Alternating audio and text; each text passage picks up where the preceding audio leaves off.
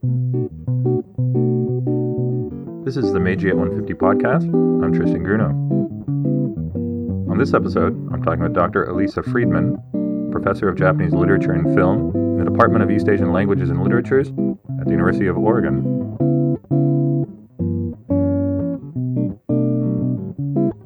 Dr. Freedman's most recent publication is Introducing Japanese Popular Culture, co edited with Toby Slade published by Routledge in 2017. Dr. Freedman, thank you so much for talking with me today.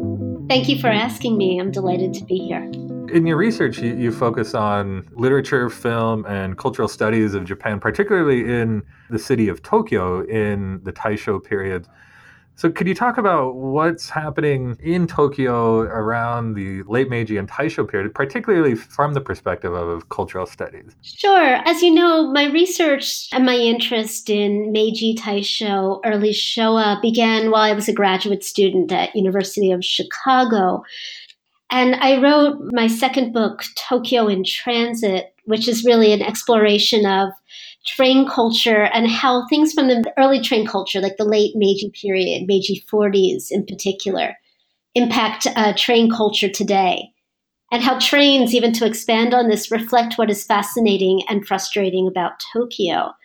So I, it's it's sort of fun when you think about things that were around in like Meiji 40 or 1907, 1908, and, and how they resonate with what's going on in Tokyo space, Tokyo culture today. One chapter of your book focuses on the short story by Tayama Katai, ah. Girl Watcher, Shoujobyo in, in particular. And you, and you talk about how this is kind of evocative of both the promise and the peril of trains in the Meiji period. That's really well said. Thank you for that. Yeah, Shoujobyo or the girl watcher, the girl fetish is a very fun story in several ways. I love the story to study and, and also to teach because it captures the experience of um, 1907 in, in certain ways from a, a particular vantage point too. Like the intersection of the kaishain, the early worker in Japanese companies, in this case, a copy editor, feeling dissatisfied with his job and seeking what he calls the paradise or the space of the commuter vehicle, where he could stare at affluent schoolgirls, another new identity at the time, who are commuting to school. And as I argue, as schoolgirls, these wealthy, affluent schoolgirls are being seen by people outside their immediate social circles. They're working their way more into literature, art, newspapers, and, and other media. So the story sort of brings these worlds together. Um, it also is sort of a, a, literary exploration of Tayama Katai as an author, sort of exploring the parameters of what could be said about base male desires, if you will. So yeah, it's a it's a lot of fun to look at how the, the, the space of the train could facilitate this new form of people watching that could give rise to, to new forms of literature.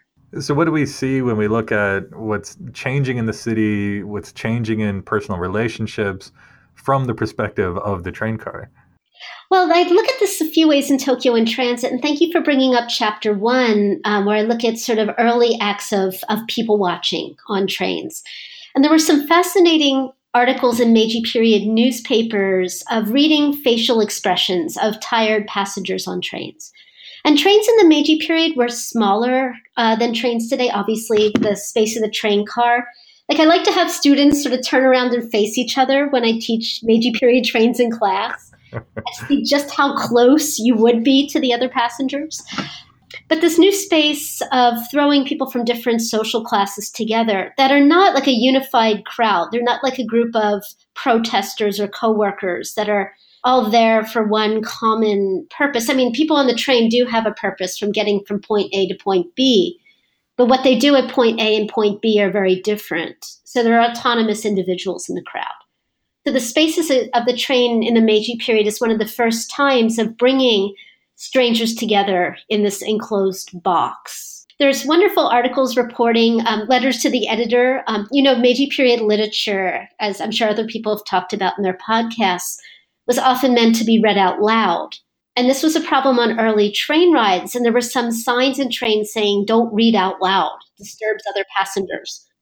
Or letters to editors of magazines about this.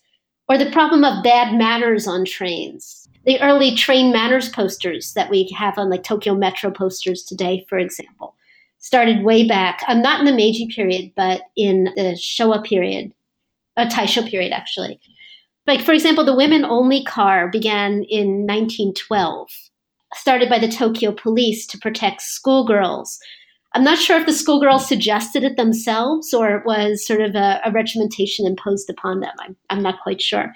And there were reports in, in newspapers also of prostitutes soliciting on trains. So the train really brings different kinds of people watching and pathologies and seductions all together. You mentioned the girls only car starting in 1912 and, and some of the bad manners on the trains. I know some of your more recent work has talked about other types of behaviors on the trains. And, and you've written about Densha Otoko, for example, and also the cell phone novels that people are now reading while they're on the trains. How is it? How is the train culture today different than the Meiji period? That's a very good question. And I'm glad you brought up Densha Otoko and Keitai Shosetsu, um, two literary phenomena, sort of collectively written internet novels and, and cell phones written for serialization on cell phones, both, both dating from around 2005. This pivotal moment before iPhones make them obsolete. I believe. But yeah, trade behaviors. Um, for example, Densha Otoko focuses on a supposed real life experience of a self proclaimed otaku or avid fan of, of games, anime, manga, who um, saves a woman from being harassed on a train and then writes onto a website to ask uh, for advice on how to ask this woman out on a date. But I think the story is so notable too because people don't often interact on trains. So interacting with a stranger on a train can become a life changing experience. Perhaps more in representation than in reality, this becomes a, a, theme of literature even in the Meiji period, like Natsume Soseki's Sanshiro would be a famous example from the Meiji period. Especially the first chapter, which takes place on a long distance train traversing Japan rather than the space of Tokyo where the main character Sanshiro encounters the character types and, and the main characters that he will see in the rest of the novel. And then throughout that particular novel, Sanshiro by Natsume Soseki, the main character experiences different kinds of dissatisfaction as represented through different kinds of trains in the story. So I guess to, the long winded answer to your question, of course, there's differences but there's certain kinds of human nature aspects this kind of the space of the train making possible how people interact work and play in the city of tokyo. Like i believe the salaryman and the, the female student as we know them in the 20th century would not have been possible without meiji trains. When it would not be possible to quickly get from one place to another or to commute to work one of the early terms for salaryman or, or businessman would be gekkyutori, someone who commutes or gets a salary, a tsutomenin, all these words that involve getting salaries or commuting. And so, if during the Meiji period, perhaps there's a little bit more interaction, and maybe one of the things people are doing while they're not interacting is they're focusing on their cell phone novel. Yeah, cell phone novels were an interesting phenomenon um, that sort of played themselves out, I think, between 2005 and 2007. Some of the biggest bestsellers in Japan were novels that were written, when you think about it, essentially with your thumbs. I like to call them thumb generation novels, um, borrowing the term from pachinko players but this kind of uh, novels that you would write on your cell phone, if you will, that would be one mode of writing them, and then upload them onto a specialized website, which could be accessed from like Docomo or different kinds of mobile technologies for being read in public spaces. It's interesting though, when way back, uh, Shincho, the publishing company, began to offer novels available for serialization on early Japanese cell phones. Early meaning like before 3G. And uh, the first book that they made available were a series of novels that had been serialized on trains by famous authors in the early 2000s, like Yoshimoto Banana. So it's it's it's just a, a coincidence too of different, or maybe more than a coincidence of different modes of serialization that involve the space of the commute. It's interesting what people do on trains today. I think maybe it's just me, but I'm hearing more interactions among passengers in the recent years. I don't know if that's a relaxing of manners in general. I heard an experiment on the news this past summer in Tokyo that some train lines, it, just happened by a mistake that the intercom had left on uh, classical music in the background. I don't know if you heard this. No, I didn't. It was such a success among passengers. I forget which train line, one of the train lines that went to Saitama or, or Outline. I, I should have looked this up. but the passengers really liked it. I don't know if that's going to be something in the future. But it's so quiet otherwise. I guess at least there's some background music now it's quiet, but, but you sometimes hear reminders not to push on the train mm. or, or, or to be to uphold manners. Or, or I was on the train on March 11th this year, and I did hear an announcement on the Tozai line about reminding about the 311 triple disaster. Oh wow! Oh wow!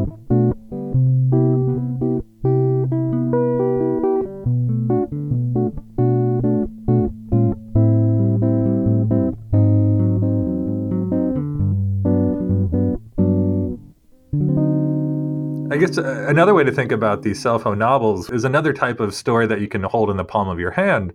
And, and of course, the first palm of the hand stories were written by somebody you've dealt a lot with, uh, Kawabata Yasunari. Uh, you translated Asakusa Kurenaidan. Uh, so you talk about that book and then how he's viewing the space of, of Tokyo and then is is there any influence of the Meiji period? Is he pushing back against this, or, or what is the space that Kawabata sees in the city? That's a really good question, and thank you for asking about Asakusa Kurenaidan or the Scarlet Gangs of Asakusa. The book unfortunately doesn't have any trains. Um, it's mostly walking through the space of the city.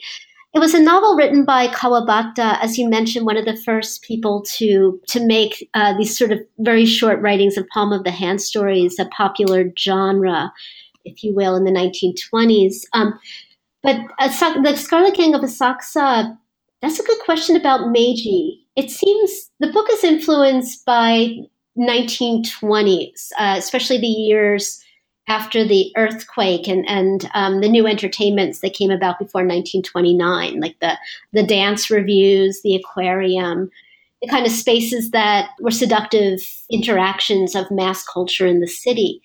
And in so doing, I think Kawabata's impulse in that was more of Edo period playful literature and capturing sort of the chonin or the um, sort of the mass culture, the merchant culture of the cities, perhaps more so than the Meiji period. Although I could be wrong about this. Maybe I'm more influenced by the literary allusions that Kawabata writes into the novel of famous playful Edo period writers. And he does this very slyly. Uh, he references writers from his own period, from the 1929, but he doesn't often give their names. Like he'll just say, "Oh, that novel that I read," and you have to go and trace. Oh, yeah, that's Tanizaki.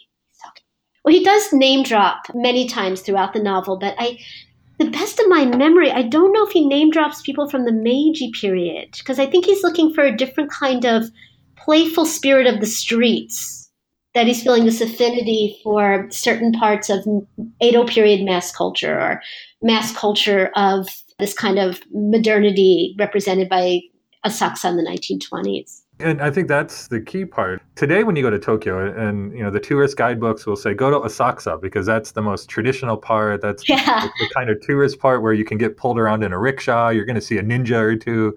But when you look at what's happening in Asakusa in the 1920s, at the time that Kawabata is writing, that's kind of the center of urban modernity in a way. That's that's where the movie theaters are. That's where the whole eroguro nonsense of the 1920s is taking place. And so you could say that without the westernization and modernization that is sparked by the Meiji Restoration, would we have that kind of a Asakusa for Kawabata to inhabit? Sure. I mean, there's so much has happened in several decades, and and there's so many different kinds of modernization as you explore well in your work, top down, grassroots, all different. Not just the directionality of modernization, but but you know, like for example, things coming into Japan, Japanese adaptations of things, and also many many things being created within Japan and practices. So that's what I love about Asakusa. It represents one of these kinds of sakariba or nodes of entertainment districts that's different from Ginza or different from Shinjuku or the suburbs or, or, other places that are being discussed in, in literature and culture of the times. Asakusa also, as, as you know, grew up en route to the Yoshiwara. So it plays a large role in, in Edo period culture. Uh, the first movie theaters around the Meiji period. That's true that the movie theaters began in, in the Meiji period around 1904, 1907. Yeah, and the the 16 stories. Oh yeah, the 12 stories, the, the 12 stories. pavilion. I mean, yeah. but, but that's that's actually built during the Meiji period, and that kind of becomes the big symbol of Asakusa uh, by the time of Taisho before it's destroyed in the 1923 earthquake. And it had Japan's first elevator that was actually closed by the police for safety reasons. but it becomes a contrasting symbol to like the Sensoji temple, for example, which is also sort of a, a construction, if you will. It, it wasn't necessarily i mean the meanings of of these so-called sacred spaces are also constantly evolving and, and are always so sacred have a lot of profane and other elements associated with them too. Nakamise off of it. Well to go back to trains and the people riding trains uh, your recent work has also talked about passengers on trains and passengers on different types of vehicles, and that is the Modern Girls on the Go. Can you tell us about that? Thanks for mentioning Modern Girls on the Go. That was a fun project. Um, that was a book that I edited with Chris and Laura Miller. And that project came about from an AAS panel that Chris Yano and I started brainstorming. And then Laura was our discussant, and we kept adding to it. This is where we look at the signifier, if you will, the heuristic signifier, because we take it out of its historical context of modern girl, moga or modangaru and look at how this idea of women representing ideas of modernity, especially through their motion, physical motion. So we sort of borrow tongue in cheek, if you will, but but yet taking its its cultural associations of the modern girl as a figure representing a certain kind of modernity in, in the early Showa period. And look at um, the book includes about uh, 10 chapters of different kinds of girls who or women who work in jobs that have to do with motion. And in turn, all of these jobs represent different kinds of Japanese modernity like Elise Tipton's wonderful study of um, department store workers, or Chris Yano's wonderful piece about flight attendants, Laura's on elevator girls, Elise Edwards on uh, more contemporary soccer players. Sabine's on uh, Sabine Frühstück on military women. I can, the list goes on and on. Sally Hastings on female educators. Jan Bardsley on beauty queens. I, I could keep going through the table of contents. I love all the essays my friends in Japan are always baffled about what I study. Um, and they just sort of laugh at me. In fact, I came upon Densha Otoko thanks to friends' recommendations who were following the Channel 2 discussion in, in 2005. But um, I began to study Hato bus, or the bus tour guides of Japanese tour buses now there's uh, actually more men that are working at, as t- guides on Japanese tour buses, but for several years it would be considered an anomaly not to have a tour guide on a bus. Like it would just be weird. And you need to uh, when you rent the the charter bus to take a tour, or and this is a tour bus are a big part of Japanese school trips and company trips. You would just assume there's going to be a tour guide that would narrate what you're seeing. And this chapter in Modern Girls on the Go on bus tour guides, I do look at um, bus tour guides starting around uh, the, the Taisho period, especially the first ones were in, in Beppu, not in Tokyo. You can imagine with the hot spring resorts. But that chapter on Hato bus and female bus tour guides and how they create the experience of the city for passengers. And I, I explore that through film, especially films by Naruse, came from a chapter in Tokyo in Transit on uh, women who work for buses within Tokyo. That was the final chapter of the book. And look, and there they date a little bit earlier. A very dangerous job of riding on the outside of a bus through unpaved streets to, to take tickets from passengers. For example, the chapter included in Tokyo in Transit on on bus guides. On that chapter, I look at how women were employed as workers on city buses and how they became sort of an objectified figure too of allure. And I look at stories, two stories, for example, one by Ibuse about a bus guide, a more uh, from a, a, a more um, perspective of a woman's honesty and, and ideas of corruption. And then a different story by Kawabata called The Corpse Introducer, which I translated and added to the back of uh, Tokyo in Transit, which is about um, the fantasy of the bus guide in the sexual imagination, if you will, in the time period, and looking at a, a male student and what he does with the bodies of two female bus guides. So I look at the bus guide as being one, a poor laborer in a sense, like like many jobs that women are doing in the city, like elevator girls or or working at jobs that were once mainly for men. But women were hired either because they were able to be paid less than men, or men were taking other jobs, or or some bus companies found that you know supposedly women were nicer. I, I mean, again, there's different kinds of perceptions and how one the reality of these bus guides and two how they were dealt with in representations of the times. I guess those are two themes of my work in general. I, I as you can tell i'm a historian wannabe and i love history. And I, I like to look at the lived experience and then um, i also like to look at how literature film popular culture sort of captures the emotional experience of the lived history in various ways. You had once recommended to me that i if I really wanted to learn the city of Tokyo, I had to ride one of the Hato buses because the, the view of the city is so different. So, what is it? Sell us on a Hato bus tour of Tokyo. My dream of being a Hato tour bus guide, if I can't be an elevator girl.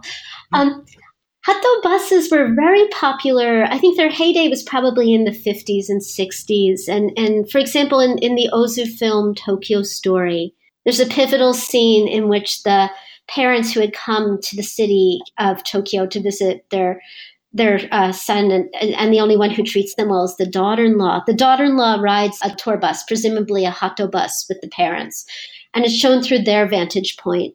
I'm bringing up that film scene to sort of impart the kind of position that bus guides played for many people in Tokyo, not just for visitors from outside the city, but a different way of, of literally taking a ride through the changes of the city. And, and Hato buses go on different routes. You could take different kinds of bus tours, and there have been different ones over the ages, especially around the 1964 Olympics. Now there's bus tours catering to all different kinds of, of populations but it would be a way of, of traversing the streets and seeing things differently because they're explained to you by a guide who coordinates her talk to the rhythm of the bus itself, which is fascinating. Because, I mean, the timing is key. You, you can't explain the building that you've passed like five miles before, you have to hit it as you're passing. And the guides also play games. They, they do they sing songs. They for the for the stretches of street that don't have as many landmarks, for example to keep the passengers entertained. And this, this is also, I mean, this was a phenomenon throughout the 20th century that has eh, been in different kinds of, of childhood memories of the city itself. Even a quick Google search from the, the late 20th century, if you find people's photo pages of their company trip, there'll be a Hato bus tour.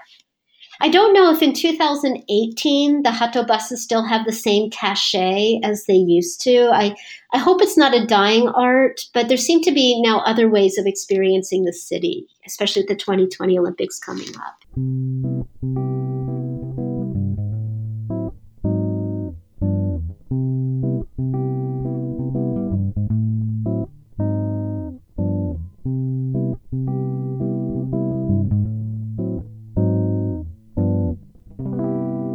Understand your most recent work is talking about a different kind of, shall we say, modern girl on the go, and that's Japanese women who have come to the United States in the immediate post war period. Can you tell us about that? Yeah, thank you so much for asking. It's my loveliest project, and hopefully, it's a small way of giving back to my professors. I became interested in uh, Japanese women who came to the US for graduate school between 1949 and 1966. Again, most of these born, women born uh, after the Meiji period. This was thanks to a University of Oregon colleague, um, Professor Yoko McClain, who was Natsume Soseki's granddaughter. And she came to the University of Oregon in 1952 on a GARIOA fellowship. GARIOA was a program run through the Department of the Army, the U.S. Army, to use war reparations to pay for the study abroad of Japanese students to the U.S. And the goal was not for these students to earn a graduate degree. I mean, as we all know, that's impossible in one year, but for them to experience American style democracy and to bring back a positive view of the US to Japan, and also to be new leaders in immediate post war Japan. And um, it was also inspired by one of my professors, Kyoko Selden, who was a professor at Cornell University. And Kyoko Selden had come to the US in 1960 under the Fulbright program. Fulbright becomes instituted in Japan in 1952 uh, after, the, after the occupation ends, and the GARIOA program ends with the occupation. But it's it's interesting on, on many levels that these women uh, came to the U.S. for, for graduate school. In they're different from the women who came in the Meiji period for study, like the Iwakura mission in the Meiji period. They're still experiencing American universities, gaining a lot of self confidence and new experiences. But their financial situation, for example, is different. In the post war period, as you know, these women couldn't take money out of Japan. If they could, they couldn't get dollars. Some of them snuck money out by sewing them into their kimono or finding ways to, to bring uh, more financial support than the GARIOA program provided. And I didn't realize this until I started the project that the, the largest number of study abroad students ever in Japan were between 1951 and 1952. I didn't expect that. And they're, they're actually some of the very first Japanese people to, to leave Japan. And you think like during the Meiji period, people couldn't travel, obviously, that easily. There were missions that were sent and many restrictions until the liberalization of travel until 1964. So then what happens to these women after they go back to Japan? An excellent question. I'm finding that there's not just one life course for the women that I'm talking to. And I just spent the past year spending these lovely afternoons talking with women in their 90s who are all the more lovely because they don't realize how remarkable they really are. Um, some of them did become famous scholars, um, anthropologists, translators, poets, but many of them went back to Japan and either worked part time or, or worked until they they got married. Many of them, women, have been reluctant to talk to me because they say, "Oh, I'm just a housewife." Like what but that also speaks to one their own personal ideas and, and also very much the times themselves. It so they did various things. I talked with one woman for example who became the head of part of the japanese business mission that dealt with the united states around the time of the 1964 olympics. And she would sit in an office in akasaka and people would come she was representing the state of ohio. And people would ask to speak to her boss and she'd say uh, I am the boss. Or you have to contact the governor of Ohio. But she could only do that job really until her 30s um, because of different glass ceilings that women faced. So women did a lot of things. I found that some women went back and they started some of Japan's first eikaiwa or English conversation programs for adults because there was a fascination for learning to speak English, but there weren't that many opportunities for adult education especially for housewives. So some of them started sort of English circles, if you will, for um, housewives. Some became professors. Many became professors of Jap- in Japanese universities. Some became peace activists, especially at this time, anti-nuclear activists. Also very active in women's liberation, some of them. It's fascinating. Those who went back to Japan were hired for their English abilities. And if, uh, many of them did not hold full time jobs because it would just be very difficult for women. But having said that, many of them did become uh, chancellors of universities like Tsuda University or, or Josai University, Noriko Mizuta, for example. So these women, when they went back to Japan, helped craft fields that had to do with cultural cross pollination between the US and Japan.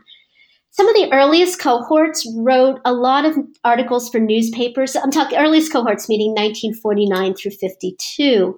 And these women were chosen, they, they were chosen for their English ability. And they were also chosen for their internationalization. So many of them had been born in Korea and Manchuria, interesting enough, and, and had come back to Japan, repatriated in various ways.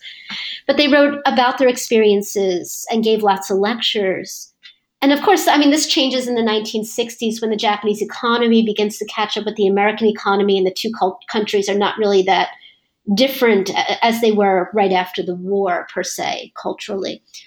I mean, there's still a lot of differences, but the, but uh, for example, the America America when these students are coming in the 1940s and 50s, that's sort of America's heyday, if you will. But I think views of America begin to change with the Vietnam War era and, and study abroad. Those who stayed in the United States were often asked to teach about Japan. And even if their major had been English, which most of them were, they, they didn't come to the US to study Japan. And many of them were asked, like, for example, Takiko Dento was a, a, a student sent to University of Iowa to study poetry in, in English. And she became the University of Iowa's first Japanese literature professor because she was asked to teach a course as part of their curriculum on world literature about Japan. But she found in the early 60s there were very few translations of Japanese literature to teach. Maybe just Kawabata's Snow Country, a couple works by Mishima, a couple works by Oe Kenzaburo.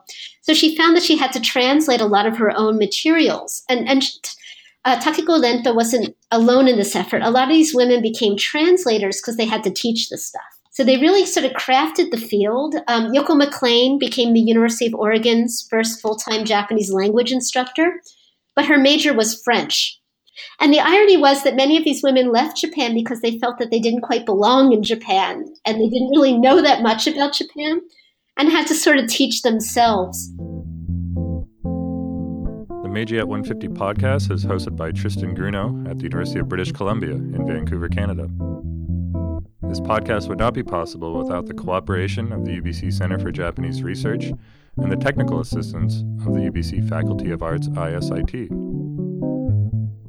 Find out more about the Meiji at 150 project, including the Meiji at 150 lecture series, digital teaching resource, and workshop series by visiting our website, meijiat150.arts.ubc.ca. Thank you for listening.